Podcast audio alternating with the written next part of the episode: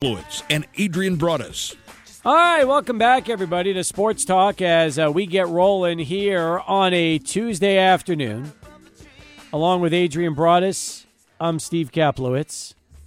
We've got a special guest here today. In fact, I feel like am I pranking him, Adrian, when he's using his, his he's using the farthest microphone in the studio and he's stretching his headphone cord all the way through our console of the remote board. I, I almost feel like this is like an instant prank for our, uh, our, our special show host of the day today. Yeah, I think so too. In fact, uh, he looked uh, more nervous than both you and I while we were starting the show off here. Actually, he looks pretty nervous right now, Steve. So we got to make him comfortable. Uh, we're excited that he's here as a guest host. This is obviously something that we uh, collaborated with uh, with the A and A All the Way charity softball game and their foundation, the Aaron and Alvin Jones Foundation. Yep. we we allowed people to bid on a guest host opportunity for Sports Talk today. Uh, it took a couple months, but September 26th, we're here and we've got a celebrity guest host. We do. And by the way, Esteban won the prize. Let me just say this Esteban bid on the hosting with the intention of gifting it to his good pal Jaime Arrieta, otherwise known as Pinky, um, who apparently now our deal was we wanted the two of them to show up together. But I am convinced that even though, even though Esteban told you last night he was coming, he had no intentions whatsoever of of being here today for uh, this particular appearance, which is disappointing. But at the same time, Pinky gets to enjoy the chance to, to host the show, and he's with us right now to begin things. Uh, congratulations! How are you? Fine, fine. Thank you very much for this opportunity. Of course, thank you to the ANA All the Way Foundation, to 600 ESPN El Paso, to Esteban for uh, giving me this opportunity, and to say hello to everybody in El Paso and the Southwest area. Well, you've been calling into this show forever. You've been uh, one of our biggest advocates for our 600 ESPN El Paso mobile app. You're always on there, and now you get a chance to see what it's like on our side of the uh, of the building as opposed to listening on the app. By the way, from the audio standpoint, sounds the same, doesn't it, as what you're used to listening every afternoon? Of course, it's nice and clear and, and with a very little background and everything. Excellent. Excellent.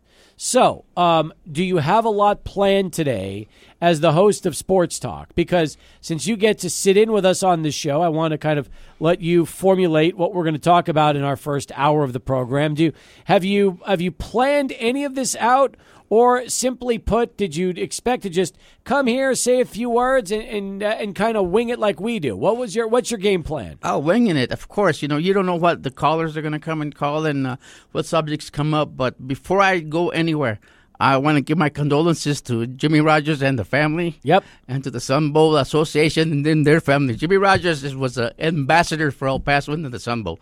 Thank you very much, Jimmy.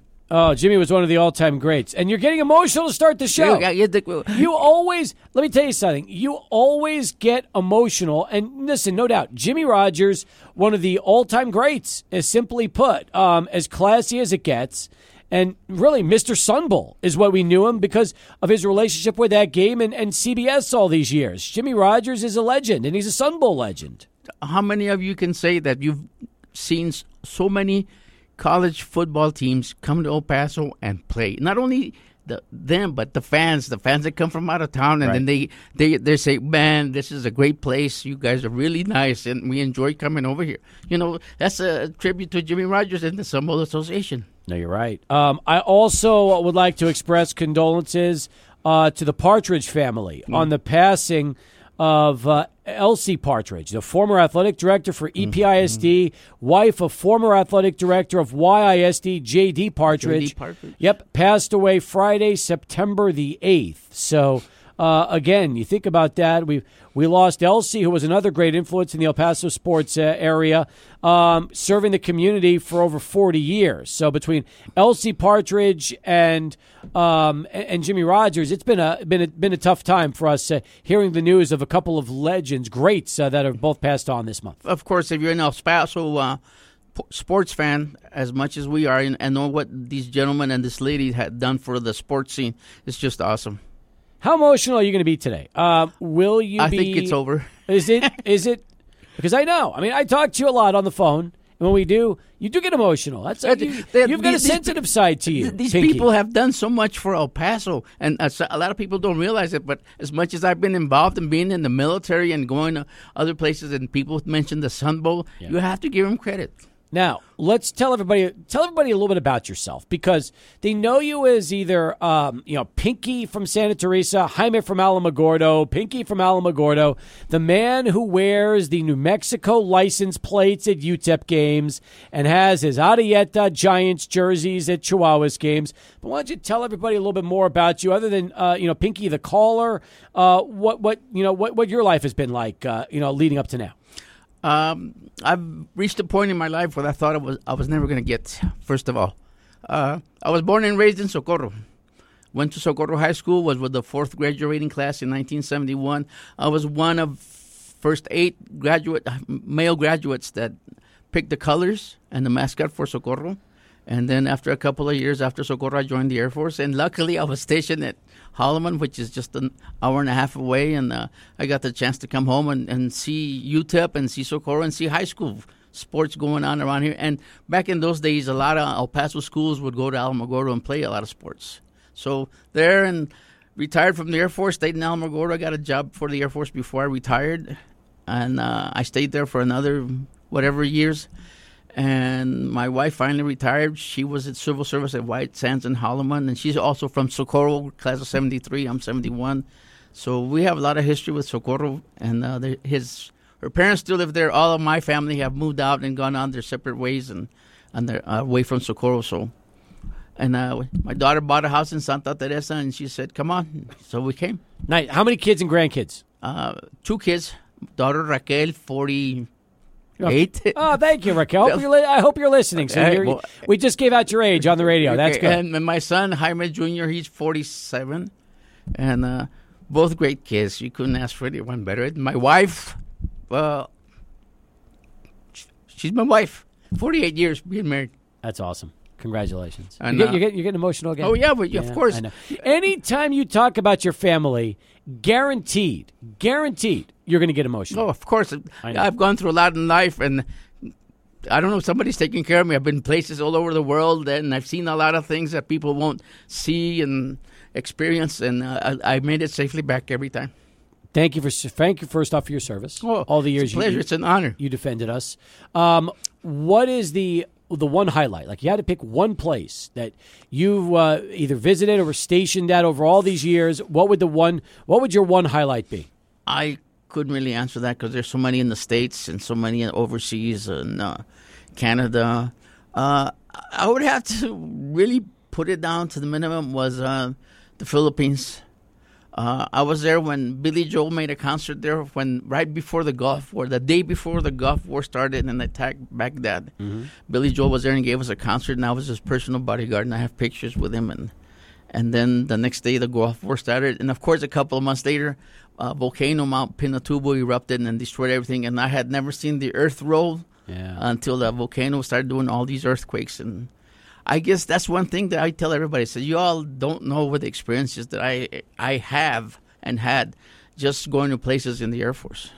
I think that's beautiful. And Um, I'm just a little kid, just like my brothers and sisters, a little kid from the cotton and alfalfa fields of Socorro. Did you fly planes too? Oh no, my other brother, my older brother, Lieutenant Colonel Nati Arrieta, he was an F-111, which don't exist. They're, they're pilot during uh, Vietnam. Wow. All right. So it runs in the family. You could say. Well, we we honored our dad. yeah. World War II vet. I know. All right, I'm gonna I'm gonna talk about the, stop about the family Well, because I don't want I don't want this to become a I don't want this to become a tearjerker hour. I really don't. I, I, I want you to. It's, it's I want it's, you it's to. emotional because I know. I could tell. Adrian's already. Adrian's already listening No, to this, this is knowing awesome. this is knowing Hey. knowing how this is going to go. You know what? Actually, I have no problem with the emotion, Pinky, because you love life and you experience life to the fullest. So I just is feel just bad to because tell- I'm getting I'm getting Pinky No, crying in the first seven minutes This of is the not show. like sad crying. This is not a- bad no, it's a crying. This is like po- It yeah, is it's good a good crying. cry. This is a good positive, and he's keeping It's it true. together. And for our listeners who don't see him, they, they're not seeing the tears. No, they, Oh, there's no they- they- tears they can they can they can feel the tears. They Yeah, can feel right, the yeah. tears. But it's true. Uh, you do have a ton of family pride, and I know how much it means to you. I mean, Familia to you is probably number one when you talk about everything, isn't it? Familia is number one. excuse me, and Socorro is number two. Okay, where does UTEP fall in that in that group? Right behind uh, Socorro. Actually, it should be above it because Socorro High School didn't exist until 1964. I was the first class. I had already been going to UTEP events before that. So, so does UTEP, uh, Texas Western UTEP, rank ahead of Socorro, or no? Are they right behind in your in your world? I think they're right now. Uh, so well, I don't know. They're both not really doing really good in sports right now, and, and I and I pull and I pray and I hope that the Bulldogs get it over the hump and start doing some real good things, and and uh, so the Miners too. So right now, it's dead even, I'd say. Uh, this came in from Chad um, Middleton at Middle Fingerton. Yo, Adrian, go get Jaime a box of tissues. I got you, man. I got my I got my hanky. Do you have your hanky? Yeah. All right, that's that's good news. Hey, by the way, um, thank you yesterday for covering for me. Uh, oh, by the way, if there's another reason why you need to have the 600 ESPN El Paso mobile app, this is the reason. Go figure. The one day Jaime is in the studio, we've got EAS weather alerts, which have resurfaced for the first time in a while. So, Adrian, this is another thing we talk about all the time. If you have the app, you don't have to worry about the EAS alerts like we do right now. Exactly right. More the reason to download the free app and uh, connect with us here on the show. I'm going to have to give that message out again once the uh, weather alert is over. But this is uh, th- this is the truth, Jaime. This is what happens during the course of our radio show. I mean, we will sometimes get interrupted uh, during monsoon season and other weather by weather alerts like this. And unfortunately, unless you're listening on the app, you don't get to hear the show because you're too busy with the EAS reports. That's one of the reasons I went to the app because I would get so angry because right in the middle, like you said, in the middle of a real good conversation, mm-hmm. all of a sudden there's thunderstorms. Yeah. Are we done with the EAS alert right now? Is it finished or still going? Okay. Uh, let me give this. Let me give this little PSA again. If you would like to avoid the EAS alerts and not interrupt the show, which is Jaime's hour, download the 600 ESPN El Paso mobile app. It's free.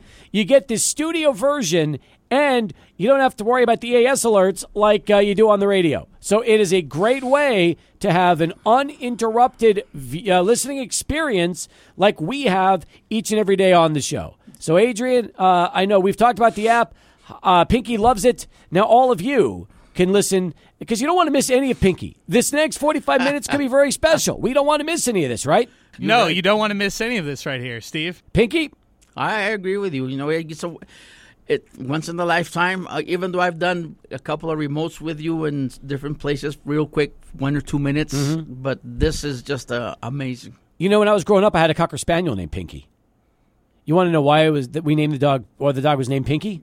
No, but when the dog was me. when the dog was a little pup, little pink spot on his nose. Oh, really? Hence, Pinky. Yeah, good. And as Pinky got older, the spot went away, but he he was still always known as Pinky because he had the pink he had the pink spot when he was little. That's so great. yes, great different Pinky than you, but it's okay. Worked out worked out good. Is, was he a male? Was the dog a male? Yes, he was a male. Okay, good. You better believe it. All right. Anyway, we got a lot in store today. We're giving away a pair of tickets to see Journey and Toto um, March 21st out at the Pan Am Center in Las Cruces. I have a little mashup, but Pinky, I'm going to be honest with you. I made this challenging because I did not go with the most well known songs from Journey, meaning if you are a Journey fan, you should be able to get these, uh, th- these songs in order. But even though I'm going to play about you know six, seven seconds of each song, I know that this might be a little difficult for some people. Of course. Yeah, they have some uh, awesome songs in all the albums. So they do, but I went obscure. I want. I'm going after fans because, okay. I, and not to say that you know anybody shouldn't have a chance to win, but if you are a Journey fan, I think you're going to enjoy this contest because it is a little challenging. I try to make it a little challenging. When the lights. That is not one of my songs, but thank you, thank you. All right, uh, more with uh, Pinky uh, who is going to be our guest host for the first hour. But can you send us over to Charlie One with traffic and kind of, you know, send us out as we get ready to uh, get our first update of the day? Yes, sir. And now here's Charlie One for our first traffic update of the day. Take it away, Charlie. Friend of the show, Jim Ward, uh, and his song Electric Life. Had a chance to see Jim and his wife Christine this morning out at Eloise. Love those two. They are UTEP super fans, especially when it comes to mm-hmm. basketball. We had a long basketball conversation and looking forward to both of them being at UTEP practice, which kicked off officially yesterday, Adrian, and excited about that. And you had uh, Joe Golding among your guests yesterday on the program. Yeah, and uh, Joe Golding answered the question that is asked by every single fan that I see uh, out in the streets. When is the UTEP basketball schedule going to be released? Uh, he revealed yesterday that schedule is done. They are pending basically signatures on two contracts right now. I wouldn't be surprised if we get that schedule out by the end of this week week. I wouldn't either. I'm excited about that. So hopefully, the women came out with their schedule today. So hopefully, the men come out uh, with their schedule very soon. All right, now. Uh, Pinky is joining us today. He has been the uh, the guest host for Sports Talk today, thanks to the A and A All the Way Foundation Prize, which was won by his good pal Esteban, who unfortunately was not able to make it today. But giving Pinky the opportunity to come in, Pinky showed up with his Socorro hat, his UTEP polo, and uh, just ex- exactly what I was expect from you, and your Giants uh, insulated drinking mug. I like that. You're you're you're repping all your teams here on the show. Today. I'm not repping one that I don't want to talk about either. No, everything you want to talk about every one of them, right? You do. Well, I do, but now let me ask you this, okay? As guest host, um, would you like to talk about UTEP since you are a UTEP super fan and have been for over 50 years? That would be good because that's uh, the main team in, in the area, and, and everybody knows what UTEP does. They do. They do. All right. Um, so you tell me, one in four so far. Uh, and by the way, I I heard uh, yesterday's show a little bit. I heard Augustine call in. I saw the tweets. Adrian, um, if people want to blame uh, me for the season, that's fine. I did pick them nine and three. I will say it's the worst. Uh, it's my it is my my my worst pick uh, my radio career, but I was as off on this team as I could have possibly been. I don't know how many games they're going to win. They could win one, they could win three, they could win five. I don't know, but they're not winning anywhere close to where I pegged them to win. And I could not have been more wrong. And the truth is, this was not to help sell tickets, this was not to help get them excited. I honestly believed that a team filled with players that won seven games two years ago, five games last year, all back with a with one last shot would put together a winnable schedule, a, a win, you know, and, and, and get a, their best year they've ever had. And you want to know something? They're not going to be close. Um, this could uh, ultimately end up with a new coaching staff when it's all said and done. And uh, I was as as as off as it gets, and I have no problem admitting that I completely whiffed on this season and this one. You know, the interesting talking point yesterday that was brought up is do you fire the coaching staff mid season? Do you uh, already make the change mid year and you rush to this? Or do you let the season play out? And you know what? The overwhelming majority of people were arguing that you do it now. I was shocked by yeah. that because I, am actually on the other side of that. I'm not necessarily a person who likes to see a change in your regime mid season. I think that's a little drastic to do. And also, I mean, who are you going to have in place? Some other people were like, "Oh, we'll promote a coordinator." Which coordinator on this team? The only coordinator on this, or the only coach on this staff, really, who you could make an honest, um, you know, argument for. Bradley Dale Peveto, mm-hmm. because of all the years he spent in the game, and I believe some of that might have been spent as an interim coach during the same exact situation. I don't think Aaron Price has ever been uh, a head coach in college. He has been in high school, but not in college. And really, nobody else on this staff, to, to me, warrants that consideration. And, and not only that, you're not going to find your next head coach until December at the earliest. So, you know what? Give them a chance to see if they can salvage it. And if not, then you could look into um, you know, a replacement if that is the case. Now, your thoughts on this? Because again, as our guest host, you and, and a fan of UTEP for over 50 years, and you call in a lot on this show about that and, and message us on the app. I know you're passionate about UTEP. You tell me what you think so far about the season. Well, first of all, I agree with all of you. We know, I mean, with everything that was on the board with the returnees, the coaches, uh, you figured that they would have a better season. They did, but – you watched the very first game against uh, Jacksonville State, and uh, you saw some situations that you not did not agree with that they were doing, and uh, you just kind of like, oh no, here we go again. Here we go again, and uh, you know I feel bad for the, the players because they're I know they're trying their best. I know they're trying their hardest, and I feel bad for the fans because the fans are like me. We want them to win so bad that we are, are like looking forward to go to the games, but then at times you go and you kind of like, my God, I just wasted two three hours here, Yeah. and um, you know. Uh, That's true. Some four hours or five hours if hours, you yeah, actually tailgated. Yeah, Although at of- least the tailgating can be can be fun, unlike sometimes the, the games and the outcomes. Of course. Of By course. the way, Saturday when I went to the game, I got there late. I got to the game about 25 minutes into the game. You have no idea the hundreds upon hundreds of students that I saw going the opposite Opposite direction uh, of the Sun Bowl after their tailgates ended.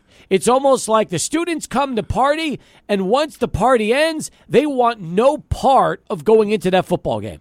Wow. Uh, do they still have those uh, a lot of tailgates on on uh, off the campus along the streets? Yes. Oh wow. Yes. I used to park right down the street from there because we would stay late too and do uh, tailgating. But But you probably go in to watch the game. no, of course I would go Yeah. in. There's no doubt about that. And Adrian, then afterwards this- we stay out there until about two, three in the morning. Yeah. This group this group was was going the other way and I'm telling you hundreds upon hundreds of students that were that had no interest in that football game even in the first quarter when it started.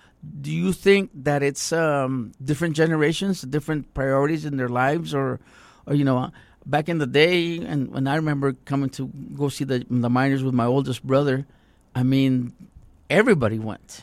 Let's put it this way. Yes, there are a lot of distractions and yes, there are a lot of things to do now. However, that being said, if the team was winning Oh, that's and it was the place to be, you better believe students with free tickets would take advantage of that. Okay? At least that's what I think. But when it's when they're not winning, and it's not and, and even though they sold their 30,000 tickets and congratulations to the UTEP athletic mm. department for getting all those tickets sold for the game, but when they're not winning, as far as the students go, no. They are not they're not diehards like you like uh, like us. I mean, they, they don't. They don't. Uh, they have no interest. And Adrian, this is this is not anything that's new. It's been going on for a while. Yeah, that's a good point because when I was in school, it was the same thing. I mean, it was the majority of the students who went to the party, went to the bars, went to something else other than the UTEP game. That was very popular to do. And I was, I mean, I graduated in 2019, so it's not like I graduated a long time ago. And I thought, so it's interesting. I saw people who had graduated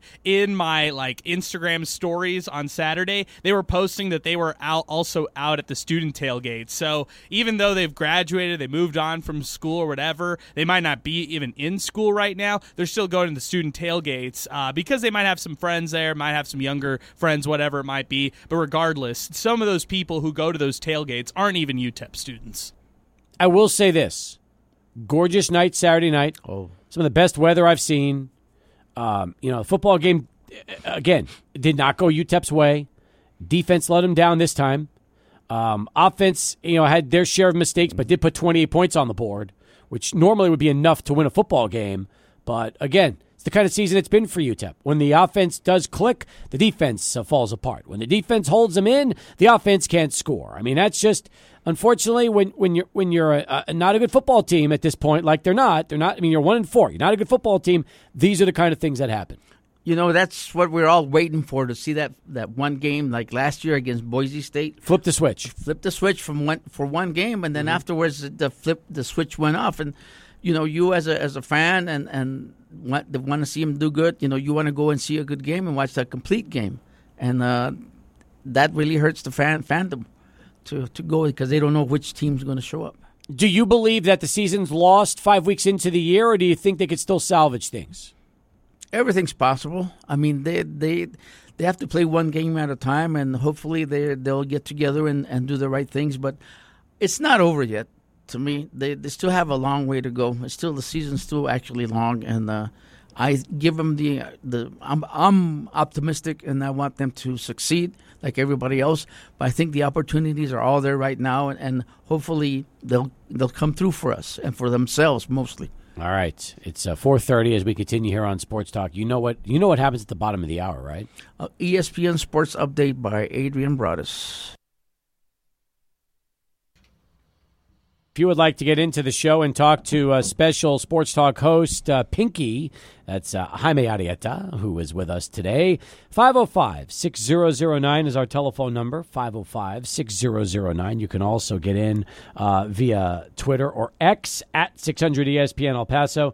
Let me read some of the messages coming in. Esteban, who was supposed to be here today but no showed, is listening to the program and uh, and he's uh, gets in on the action and says, Jaime never met my dad, but he was still crying at his funeral. Big crybaby like me.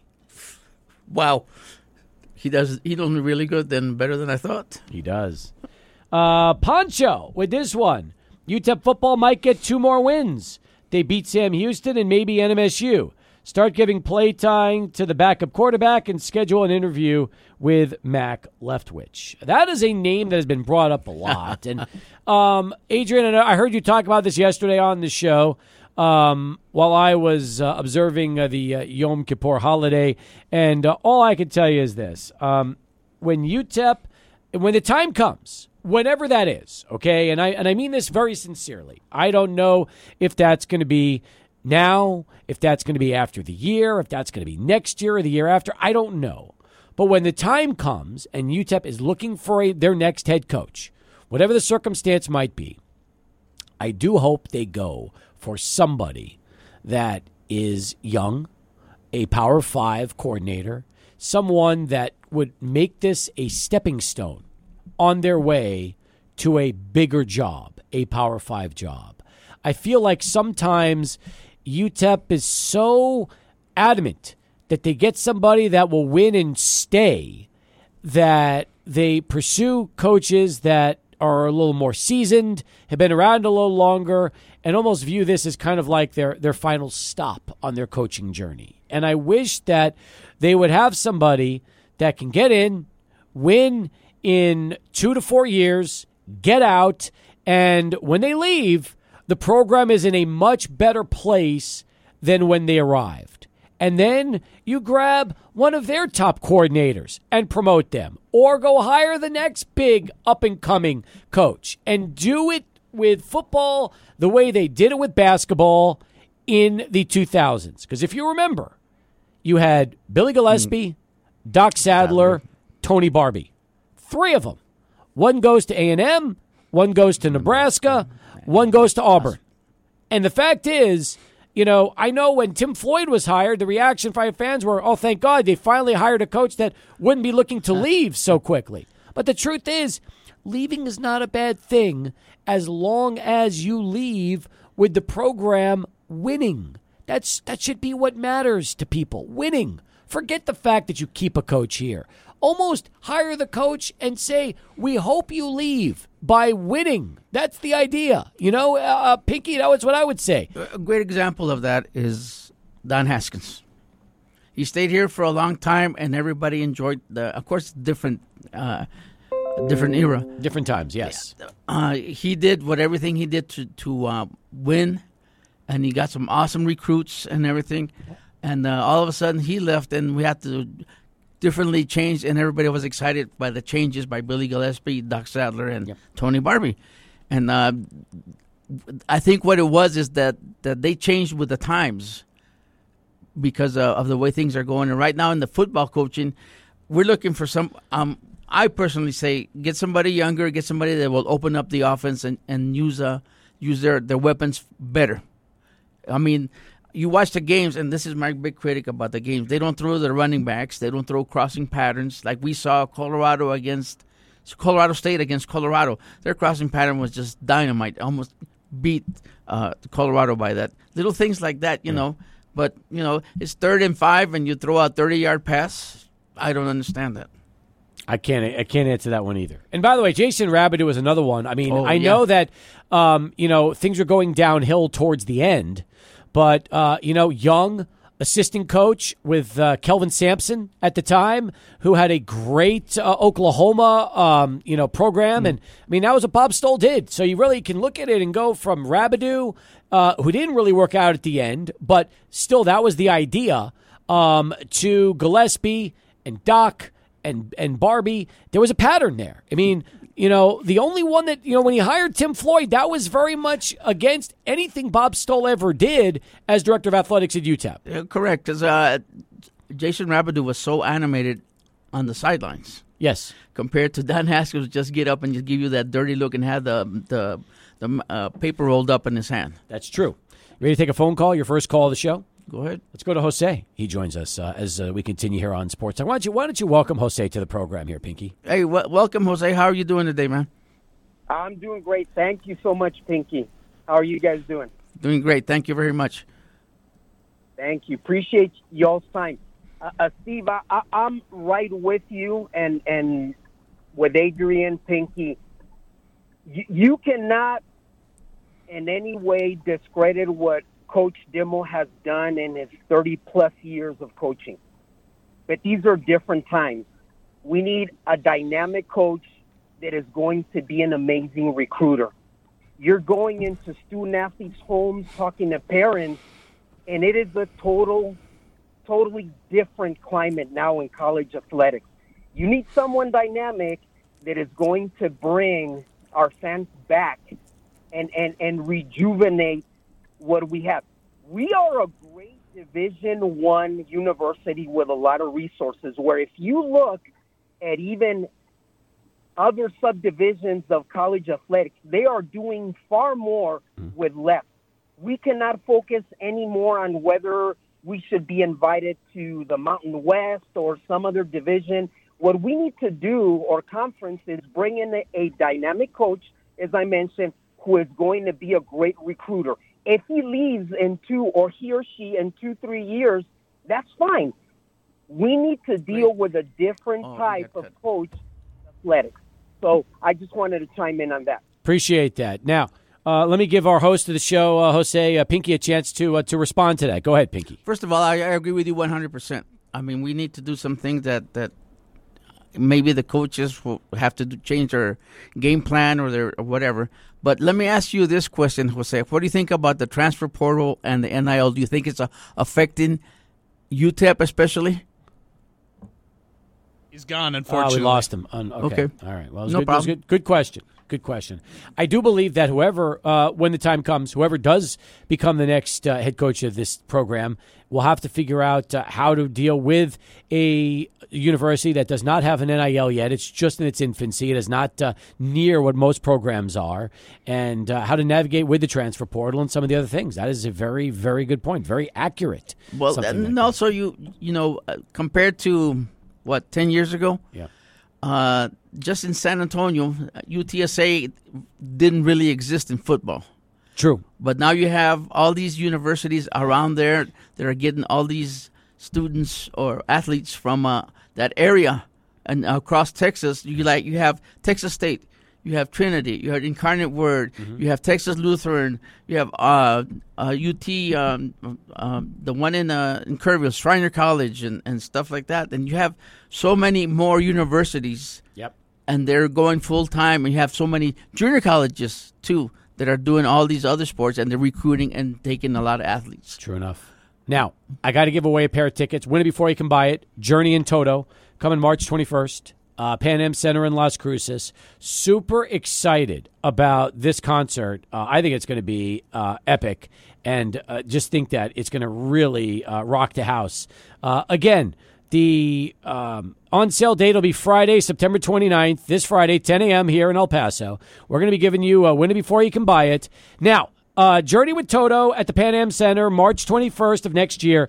Here's the deal I'm giving you three songs now. I need these three songs uh, by Journey identified in order of how they play. And the first caller through to 505 6009 that can identify all three of these songs will win the tickets. And these are little clips. They go about six, seven seconds each. Here you go, folks. Good luck. Those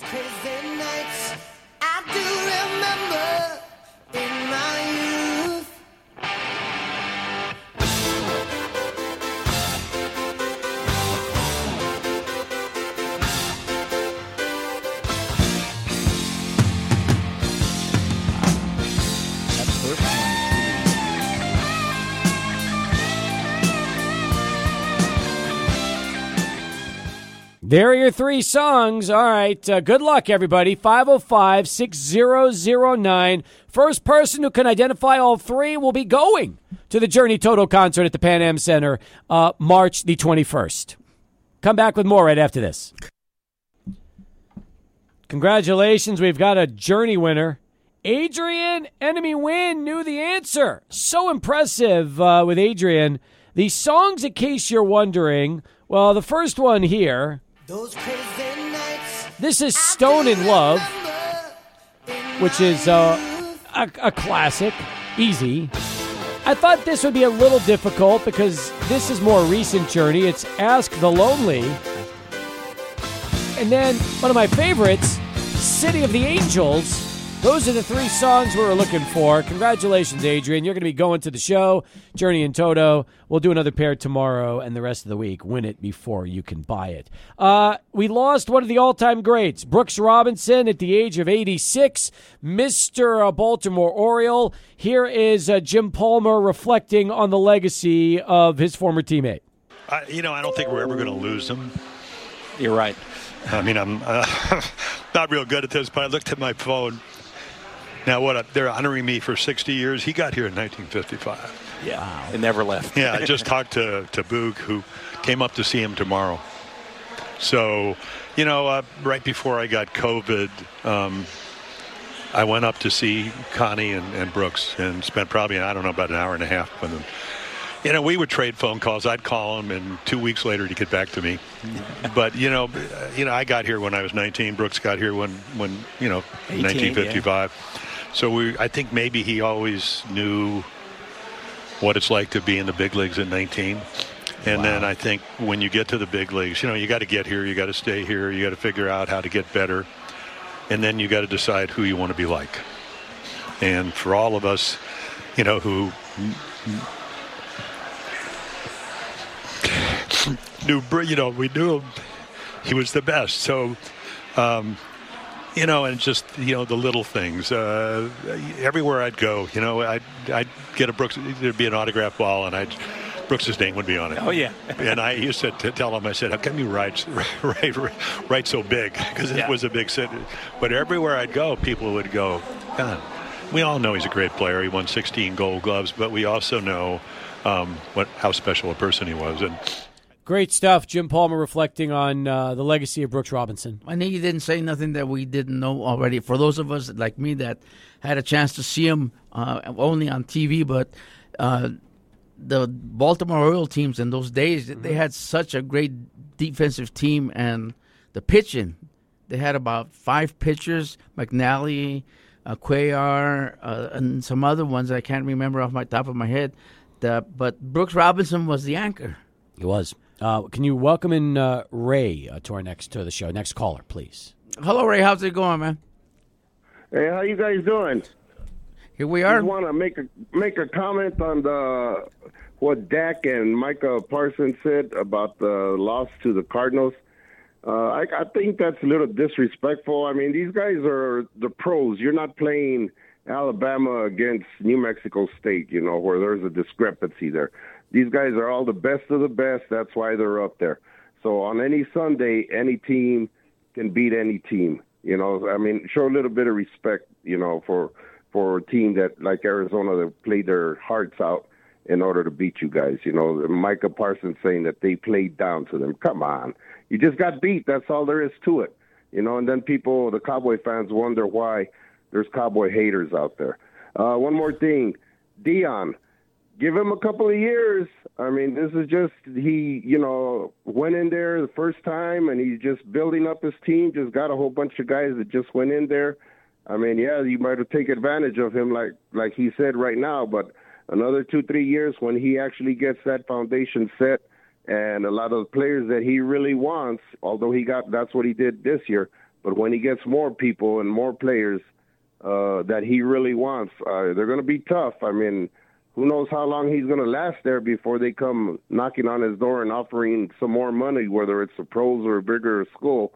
But yeah, I mean, just give him a couple, a couple more years, and and then Okay. uh, he'll be the envy of college football even more. Appreciate you, Ray. Thanks for the call. Give me your take on Ray before we wrap up the hour. Um, do you think uh, Deion is using Colorado as a stepping stone? I don't. I mean, do you? I, think don't think just- so I either. he's- I think he's there for a long for for a ride, a good ride. Yeah. And uh, about Micah Parsons and and uh, Dak, I don't know why these guys say stuff like that. I mean, you they, they, just like he just said, they got their butts whipped. They're professionals, and you should be, you know, have respect for what just happened. All right, now listen. The first hour is over. We got uh, Bernie and the uh, Tony the Tiger Sun Bowl Watch coming up in the second hour. Can you uh, can you take us out this hour, please? Sure. An enjoyable hour, first hour here at Sports Talk, and thank you for all your calls. We will catch you on the turnaround in just a second. All right, start of hour number two here on Sports Talk. We'll get Pinky back on the show a little bit later in the hour. He is our special guest host for today on a stormy, rainy, hail day. And if you're on the roads, be careful. I hear that the streets are flooding and the west side of town's a mess. I don't know if the whole city's like that, but I know here on the west side it's a, it's it's bad. Along with uh, Pinky Arrieta, Adrian Broadus, I'm Steve Kaplowitz.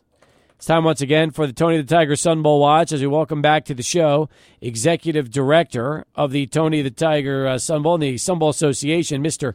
Uh, Bernie Olivas. Uh, before we start, sad news. Let's uh, talk about the passing of one of the all-time greats. Uh, you know, this this game uh, has a legacy, and part of the reason is uh, Jimmy Rogers, who uh, we lost earlier this week. Let's talk about Jimmy and really what he's meant uh, to the city, the game, CBS, and and everything the Sun Bowl's been about. You know, Steve.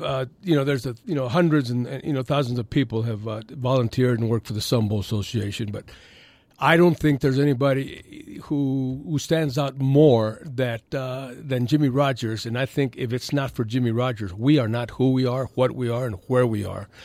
Uh, he is a volunteer for almost 70 years. And he was instrumental in, obviously, everybody knows he was very instrumental in uh, securing the contract with CBS 55 years ago. And without, uh, and without Jimmy, this would not have happened. He was also very instrumental in, in securing our rental car tax, which which has uh, obviously you know allowed us to stay a Power Five a Power Five uh, uh, bowl. Uh, there's nobody else in Sun Bowl who has meant more for the association than Jimmy Rogers Jr. We're really going to miss him. He's a legend. He's one of the uh, one of the Sun Bowl legends, and and deservedly so. And probably someone that uh, anytime we saw him around the game uh, during that time, whether it was the parade, the game, the basketball tournament, the golf tournament, all the other events, uh, always seemed to have a smile on his face and uh, about as classy an act as you're going to find. Absolutely, and you know, CBS Sean McManus, the president of CBS Sports, uh, and, and CBS put out a really nice uh, statement. Uh, if you don't mind, I'd love to read. I'd like Please. to read it to everybody. And this is from Sean McManus. All of us at CBS Sports are deeply saddened by the passing of our beloved friend Jimmy Rogers. We are so proud of our association with the Sun Bowl and to have the longest running partnership ever between a bowl game and a television network. Jimmy deserves all the credit for the longevity and success of our relationship. He was the ultimate partner, teammate, and friend to everyone at CBS. For over 50 years, there will never be another Jimmy Rogers. He will be deeply missed, and we look forward to honoring him on the broadcast when CBS Sports presents a Sun for the 56th time, a milestone that Jimmy would love. Wow, what a class act that is right there. Fantastic. And again, it just goes to show you the impact he had, not just locally, but as we've talked about, CBS Sports with that relationship for 56 years, and Jimmy was there since the beginning. Absolutely. Uh, uh, uh, not, not just you know, he, not only just for the Sun Bowl, he did so much for this city. Uh, everywhere you looked, he was on so many boards, you know, that made this city what it is today. He's going to be hard, you know, he's going to be missed not just by the Sun Bowl, but but the entire community. Always has a deep debt to the Jimmy Rogers. I think we uh, get the opportunity to welcome in one of our uh, celebrity guests who's going to be picking with us today. Uh, you, I'll, I'll give you the opportunity to introduce him, and I'm sure he'll probably want to share uh, some words also on, on Jimmy today. Sure, our celebrity guest comes all the way from his from Columbia, Missouri, uh, very well known in El Paso, uh, Mr. Bob Stull, a former uh, head coach and athletic director at our at our University of Texas at El Paso, and glad that he has agreed to to be our celebrity pick. See how he does against us three guys that uh, don't seem to do very well every week. There you go. That's right, Bob. Welcome to the uh, Tony the Tiger Sun Bowl Watch. Hi guys, can you hear me all right? Yeah, we can hear you, Bob. Um, as we get, Bob, as we get things started, Give me your thoughts on uh, on just the legacy that uh, Jimmy Rogers has in El Paso and what he meant to you for all the years you were at UTEP. Well, number one, we met him way back in uh, in the nineteen. What year was that when we played Bernie? What what year did we play Texas in the Sun Bowl? In the Sun Bowl. Uh, that was like 19, 1980. well, let me see. Uh, Texas 1980? Texas played 1980. Oh, way back then. Uh, no, I thought it was. I thought it was a little earlier, a little later. Well, you know, you're right.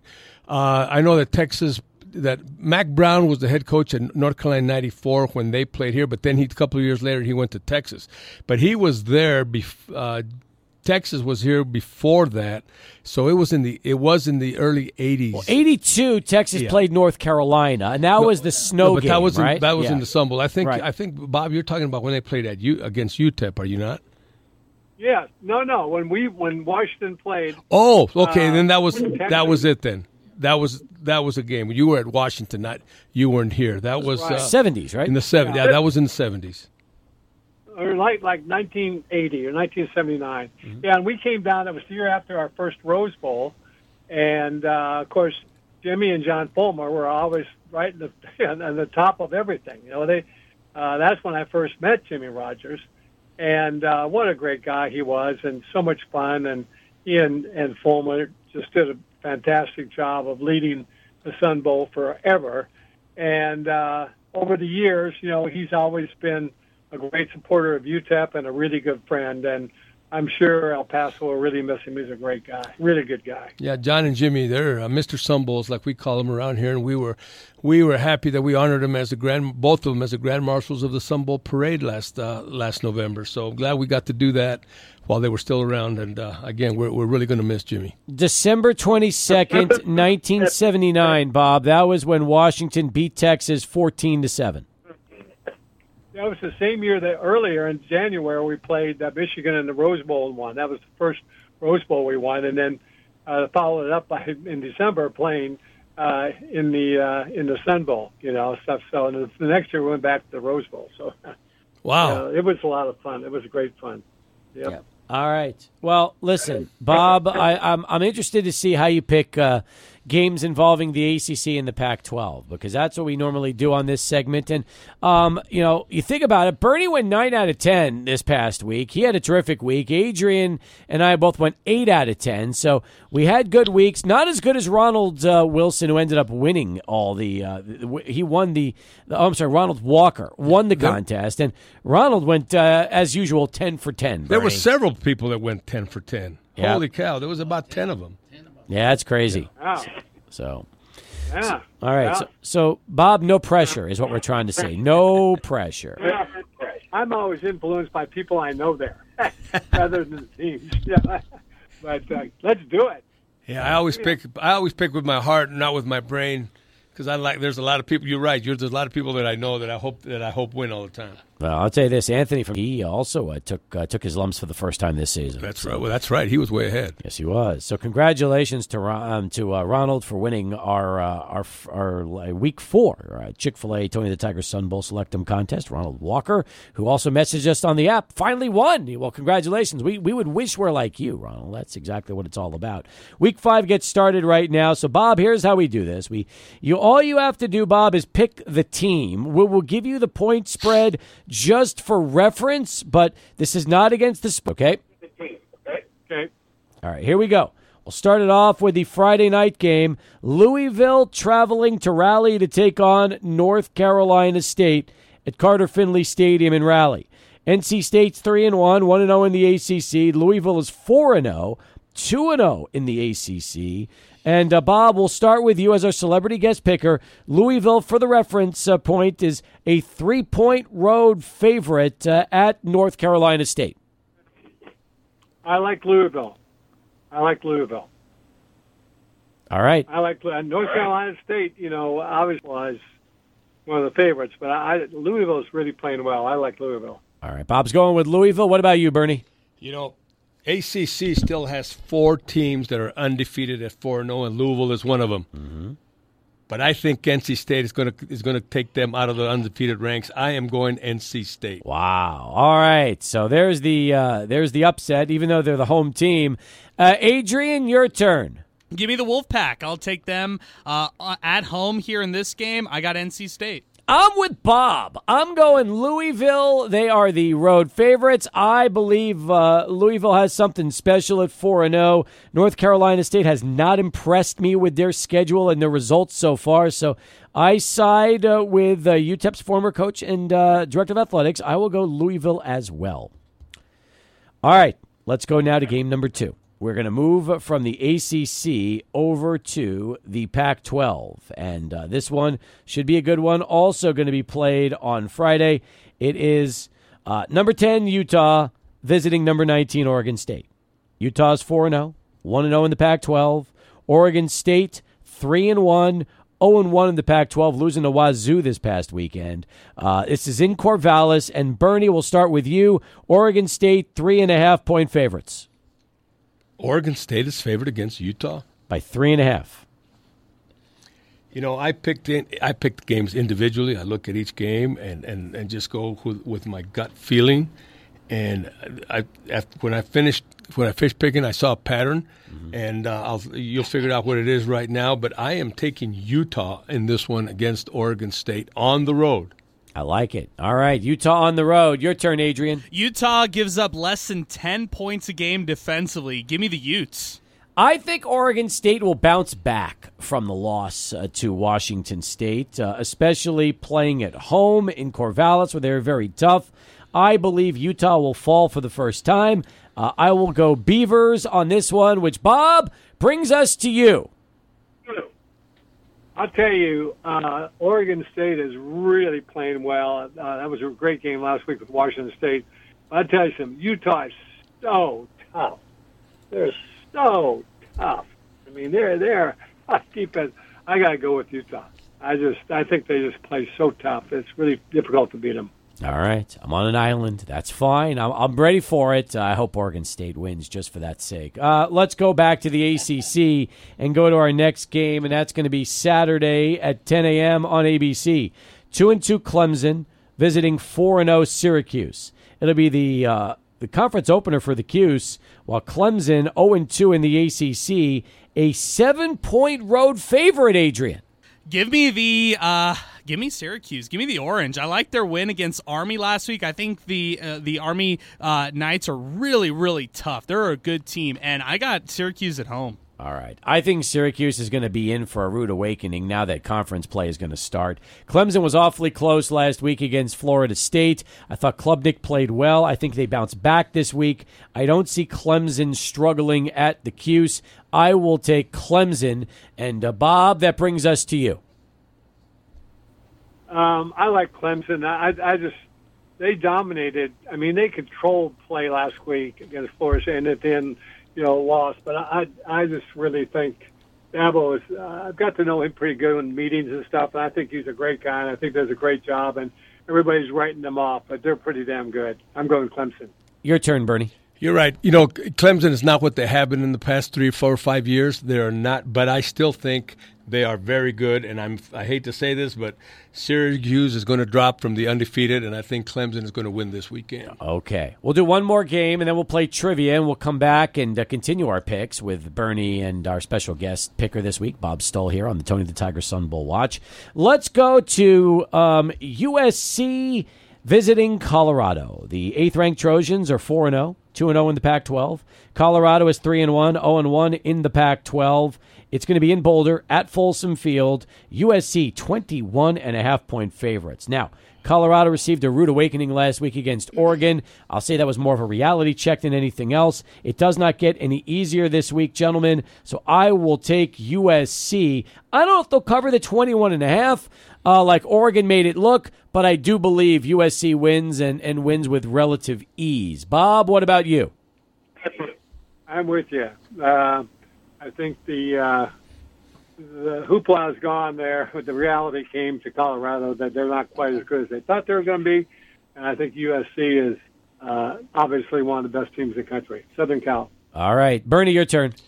Yeah, Colorado got a rude awakening last week, and, and they're still awakening right now. They're, they're, it's going to be just as. I think it's just going to be just as bad as last week. It's a USC for sure. All right, Adrian. Yeah, I've got USC. Uh, you know, the one caveat here is if Travis Hunter plays, like if he does play for Colorado, I do believe he's a difference maker. I think he makes it closer than we saw last week against Oregon. Uh, but still, I, I got the Trojans with or without Travis Hunter. All right, four down, six to go. We'll keep things moving, but before we do, let's play a little trivia right now, Bernie, and give somebody a chance to win a pair of tickets to the Tony the Tiger Sun Bowl. Oh, love to give away tickets to the Tony Tiger Sun Bowl. Okay, for two tickets for December 29th match between that Pac-12 ACC.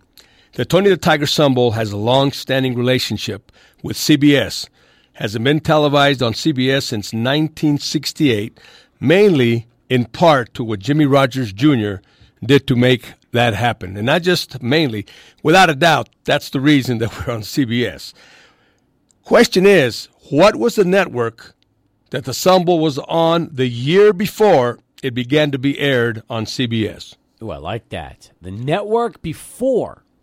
The year before that CBS started in 1968. Well, that's a tough question. All right. First person in, 505 6009 that knows will get the tickets. We'll come back with more as Sports Talk continues. But first, over to Charlie One with this traffic update.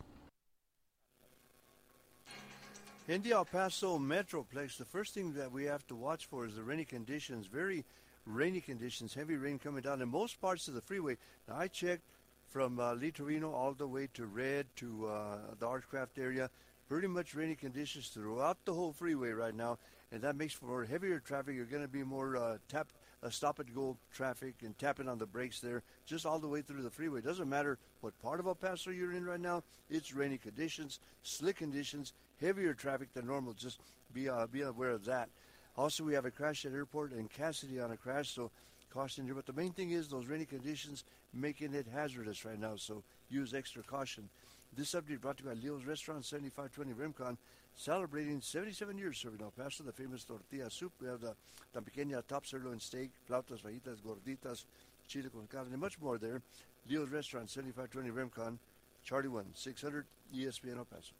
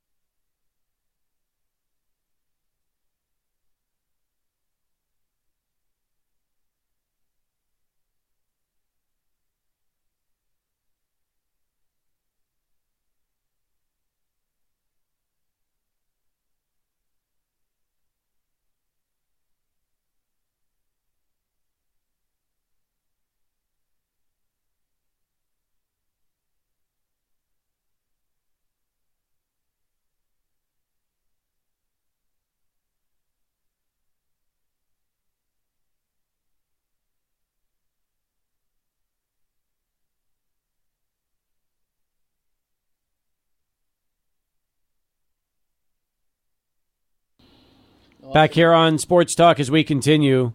Bernie Olivas with us, along with uh, longtime UTEP uh, Director of Athletics, former UTEP football head coach, recent uh, double inductee for the um, UTEP uh, Athletics Hall of Fame, Bob Stull, the one and only, uh, picking games this week. We are four in, and we have um, another six to go here for our Chick fil A Tony the Tiger Sun Bowl Selectum contest. So uh, let's jump right back to the games, and we will go back to the ACC for our next game. And when we get a winner on trivia, I will let people know. And we might even have a winner on trivia. I feel like Adrian's been on the phone a while, so that could be a good sign that we do have a. Yep, he's giving me the thumbs up. So we do have a winner on trivia. Uh, congratulations. We'll get the name here in a moment. Uh, Bernie, you asked a tough question, by the way. One, uh, let's repeat that question one more time and then give the answer, and then by then we'll have the winner for You know, I always think we have tough questions, but I tell you what, we got some great listeners out there, and they all seem to come up with those answers really quickly. So the question was that Tony the Tiger Sun Bowl has a long-standing relationship with CBS. Uh, and has been televised on CBS since 1968. A lot to do with what Jimmy Rogers, our, our dear friend who passed this this weekend, and the question was, what was the network the Sun Bowl was on the year before it began to be aired on CBS? And the answer to that was not NBC, even though that was one of the other networks that televised the Sun Bowl. It was TVS. Wow. That did it in 1967. Not to be confused with TBS, TVS. TVS, yeah. Not Okay. Turner Broadcasting, but TVS. Actually, NBC was the year before that. And uh, in 64, nobody televised in 65. NBC in 66, TVS in 67. And ever since, it's been on CBS. So that means UTEP's uh, last win when they beat Ole Miss was on TVS. On TVS, that is correct. Do you have a copy of that broadcast? I think we do somewhere. It might be on uh, on reel to reel, but I think we do. I love it. Who was our winner, Adrian? It was John Hogan who ended up winning this one. Nicely done, John. Congratulations. Enjoy the tickets. All right. Let's get back to our games. Uh, we'll keep things moving right now with a 12 o'clock game on the CW network. It'll be uh, played at Chestnut Hill, Massachusetts, Alumni Stadium. It's going to be 1 and 3 BC hosting 0 and 4 Virginia. Uh, both teams are winless in the conference. Virginia is 0 and 1. Bo- Boston College is 0 and 2. And uh, despite uh, the two teams and the lack of victories, somebody's got to be favored here. BC, three point favorites, Bob, heading into the Sunday afternoon game on the CW. Who do you like? Uh, I don't like either one of them, um, but uh, um, I'm looking for a Virginia upset. Mm, Virginia upset. I like that. Is there any particular reasoning for that, Bob? For that, Bob. No, I looked at their scores. I mean, they're they're both really struggling right now, but um, uh, we'll we'll see. I, I don't I don't have a great reason for that. I just uh, it's, it's like you look at both of them, you know they're both struggling, and who's gonna who's gonna you know raise you know raise up a little bit and and fight for themselves. And I think Virginia will. So we'll see. All right. So Bob goes Virginia over BC. What about you, Bernie? I'm with Bob. I think Virginia's going to win. Neither team has done very well this year, but I think I think Virginia's played a little bit better. I think they've had a little tougher schedule. I think so. I, I'm I'm going with Virginia. Adrian. Give me BC at home. I got to go there. That makes two of us. I will go with BC at home as well over Virginia. All right, back to the Pac 12 for our next matchup. Bernie, you'll get us started for this one. It's going to be Cal at 2 and 2, 0 and 1 in the Pac 12, hosting 1 and 3 Arizona, 0 and 1 in the Pac 12. From Berkeley and California Memorial Stadium, uh, the Golden Bears, 12 point favorites over the Sun Devils. This is my upset of the week here. I am going with the Sun Devils this week. I don't know why. It is just, you know, I just need to catch up to you guys, and that's the one where I'm going to go on a limb and take Arizona State. The Bob, the Bob Stull reason. I don't know why. He's had, you have a hunch. You got a Yeah, hunch, it's a got a right? hunch, there right. it is.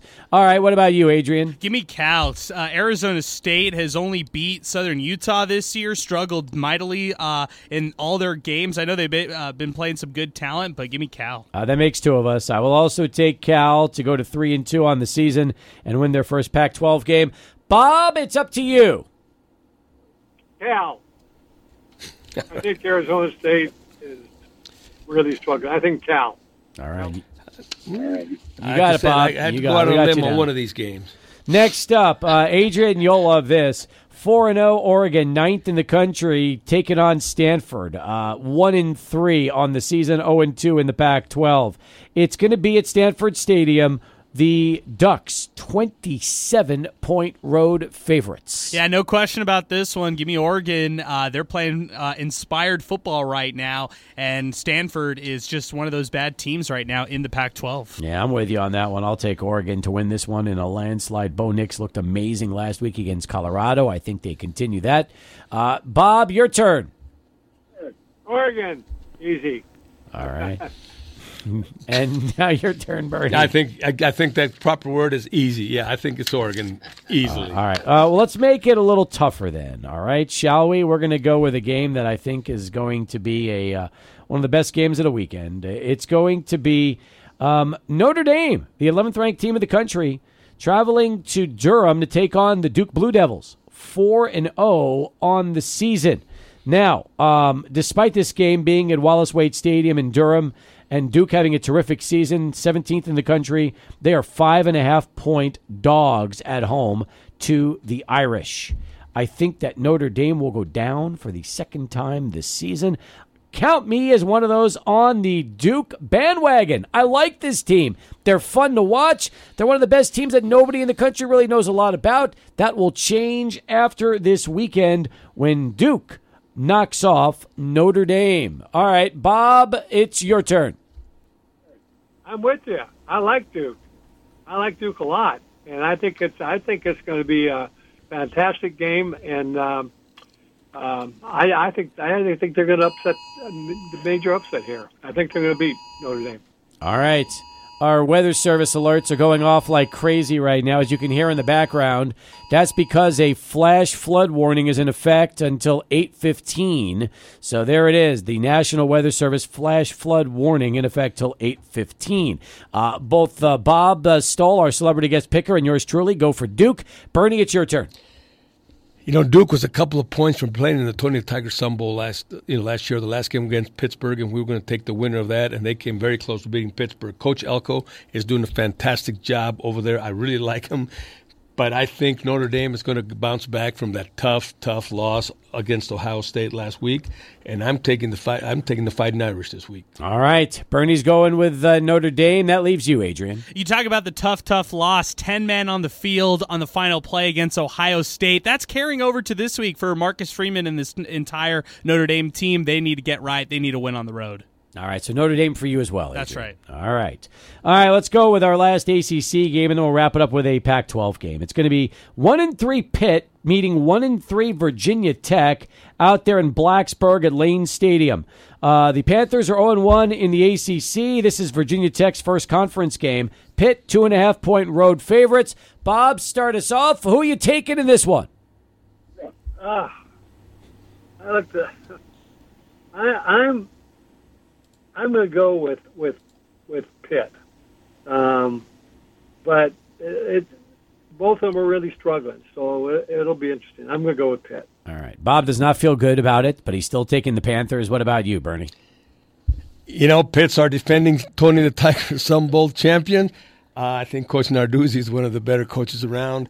I really like them. Uh, they're like Bob says, they're both struggling right now, but I'm I'm taking Pitt on the road. Adrian, I'm going Virginia Tech. I mean, I know they lost to Marshall on the road last week. They desperately need a victory. They lost three in a row. I mean, so is uh, Pitt going into this one. But give me the Hokies. At least they're at home. I'll take Pitt uh, as well as um, you know we heard from from Bob Stull and Bernie. So I'll take the Panthers. Adrian will be going the lone uh, prognosticator for Virginia Tech.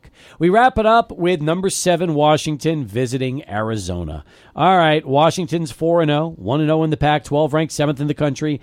Arizona's 3 1, 1 0 in the Pac 12.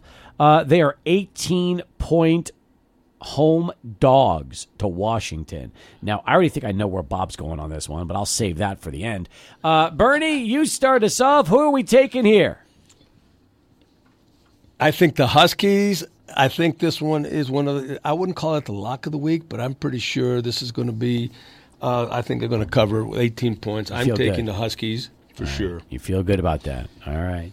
Washington from Bernie. Your turn, Adrian. No question about it. Washington might be the best team in the Pac 12, maybe even in the country right now, the way that they're playing. I like the Huskies in this one. I love Washington. I don't think there's any question uh, about what's going to happen here. And Bob, uh, being uh, you know he's he's had lots of ties to Washington football. Does he throw us a curveball or does he stay true to form? Let's find out. I think Washington might be the best team in the country right now. They're so explosive. They're so explosive. I mean, they score in a heartbeat. If you watch them, was it what forty five points the first half last week? Mm-hmm. I mean, uh, there's no doubt. I mean, again, I I'm interested in how they how they finish the season, but I think they're I think they're one of the best teams in the country, if not the best. I think they're pretty good. Washington. All right, Bob takes Washington on this one. Uh, by the way, we are all over the place this week for games. If you notice that, uh, we're very close in our overall standings, but chances are that's going to change after this weekend, isn't it? It's definitely going to change. We're all, like I said, we're all over the place. And you know, I, I you know, I picked the teams one at a time, not looking at everything else. And I just, I realized when after I finished picking that I picked all visiting teams except one. Really? Yeah. When I look at this, I picked every road, to, heavy road team to win. Wow. Except for except for Louisville and, Okay. and NC State. So I like that. we'll see how that works out. That should be a lot of fun. Adrian, do you feel good about your picks this week? Because I don't. So right now, you and I have a one point advantage over Bernie. So th- I don't feel good about anything right now. This is so tight. We all of us have uh, scores that are really similar right now through what f- five weeks in the season. Yeah, I agree. Four weeks. This, is, this will be week five. You're right. And uh, Anthony uh, from Chick Fil A is also Yeah, had a and I got to I got to see how many uh, w- with the point total for all our celebrities. See if we beat the celebrities this year. Mm. We got to get what they score every week, and I didn't bring it with me to see how they how the celebrities, even though they're they're all different. Yeah. We'll we need to see what how they're doing against us. Bob, before I let you go, tell us about what it was like for you emotionally here a few weeks ago when you and the 88 team were being honored uh, at halftime and getting inducted both uh, for yourself individually and with the 88 team into the UTEP Athletics Hall of Fame. Well, the great thing was we had almost 50 players back, and uh, they had such a great time. I mean, they were up till two o'clock every night, just talking, talking, talking, and they brought their families.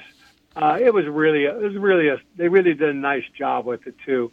Uh, uh, Darby and, the, and their whole staff center, they they did a really nice job. It was it was a lot of fun. It really was. Um, it was it was a, a really good experience for all of them, and and I said they, it was great because they're all done really well, and their families were there, and it's the beautiful families. It was just it was just great. It was fantastic. So, well, by the way, uh, I was at the Chiefs game yesterday, so uh, Taylor Swift and we kind of hung out together for a while there, you know, stuff. So, did you see that? I did, and I, and I was wondering if you were in the background uh, in the Travis Kelce box. I think that would have been fantastic when she was banging on the window after the uh, touchdown. If you would have been right next to her, that would have been like the greatest shot of all time, Bob. Well, we were with we were with um, all the the coaches' families, and and right by uh, Tammy's Tam. We were next to the Tammy Reid's box and stuff too. I thought she might be up there. She wasn't. She was with Kelce's, you know, with uh, Travis uh, box. But uh, that's all anybody could talk about. You know, was, was her. And, you know, you're watching, and, and Travis only had like two catches before his touchdown they were pretty much locking him in, you know, and of course all the other receivers had great days. But uh, so it was it was a lot of fun though. It really was. Especially since there's three former assistants from that 88 team that are now all on that Chiefs staff. How incredible is that for you to see your coaching tree extend so far into the NFL? Oh, it's great. Plus, Magnola, he spent a lot of time. He would come every year and uh, spend at least a week or week or two during spring with our practices when he was at different schools, and then uh, at Missouri, our second to last year, he was in in Europe, the European team, and it went defunct. So he, rather than go home, he came back and stayed with Steve Helander, which was on our staff, and he worked with us for five weeks. So that's how I got to know Andy uh, really well. And what's really funny is there's the new defensive line coach is a guy named Joey Cullen, and it just got there. I'm going, Joey Cullen, that name sounds familiar. And I said, I think we had Joey Cullen at at UMass. Well, sure enough, I went to the spring their, their practice, the OTAs And I was in Flagel's uh, office, and and in comes Joey Cullen. He says, "You gave me a scholarship." It's our first year at UMass. We gave him a scholarship. Joey Cullen. He's the new defensive line coach. So it's there. There's five guys there that you know that we know. It's a lot of fun to go there to visit. So Oh, that's awesome. That is awesome. Well, listen, great to hear your voice. Thanks for coming on with us, and come back and talk to us again soon, Bob. Thanks, Bob. Thanks for doing this. Okay. Appreciate it. hey, that was a tough. I bet nobody gets all these right this week. That was No. a little bit tougher. Schedule. This was the toughest week I think we've had because they're in conference now. Yeah. Before, when non-conference non-conference games, you can pretty usually pick the Power Fives against their, their lesser opponents. But now they're in the conference; it's getting a lot tougher to, to pick these games. I You're agree right. with you for sure. All right, good job, Bob. We'll talk soon. All right. We'll talk soon. Thank you, Okay. Bob. Go UTEP. Bye bye. Bob Stull, folks, uh, Hall of Famer, and uh, joining us here on the program. Bernie, anything before we wrap things up here on our Tony the Tiger Sun Bowl watch? No, like I said, now that they're uh, now that the both conferences are deep are getting deep into conference play, they'll we'll start uh, we'll start screening them out and see uh, and see which group of teams will be uh, eligible to come play here in the Tony the Tiger Sun Bowl on December 29th. This is this is when the uh, the season starts getting pretty exciting for us, and we start really looking at schedules and results and standings. Uh, but I think the fact that they all both conferences did very well in the non-conference game is going to give us a couple of teams that might might be eight and four. You know, normally we're a seven and five, six and six team uh, bowl game, but I think we're looking at eight and four teams from both sides. Maybe we get a six and six Colorado team. You never know. You know, we would we would uh, I think that would be Deion Sanders would be, would uh, just fine, right? Yeah, I think we would do well with Deion. I think with so Coach too. Prime. Talk to you next week. Thanks Thank so much. Thanks, Bernie. Steve. You got it. Uh, Bernie Olivas, folks, uh, joining us every single Tuesday at this time. When we come back, Pinky will rejoin us. So will John Teicher, and we'll get you ready for UTEP football with Dana Dimel coming up top of the hour, six hundred E ESPN El Paso.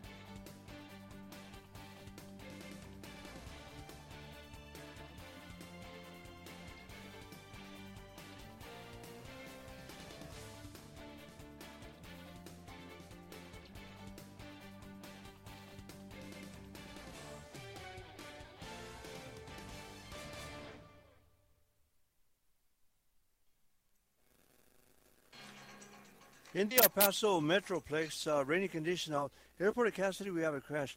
But aside from that, I'll take you to where the heaviest rain is and the heaviest backup and slow moving traffic is right now. I 10 around Red, Mesa, the uh, Asarco area. That was uh, very rainy, very slow. That's uh, not so much there anymore. We still have the rainy conditions there on the west side, but where we really have the slow up right now is from Porfirio Diaz all the way through that uh, central corridor, all the way through to the east side. We're talking the Spaghetti Bowl area, your bumper to bumper, all the way through to Geronimo, to Airway, to um, Lomaland, Litrovino, all that area right there. You're almost bumper to bumper. Very uh, jammed up traffic right here because of the rainy conditions, slick conditions, just that rain coming down and just making it very hazardous and poor driving conditions right now. So just keep that in mind. This subject brought to you by Leo's Restaurant, 7520 Remcon. Leo's has a full-service bar. The uh, flautas, fajitas, gorditas, chicken and mole, chile con carne. Leo's Restaurant, 7520 Remcon. Just drive safely in the rainy conditions right now. Charlie 1600, ESPN El Paso.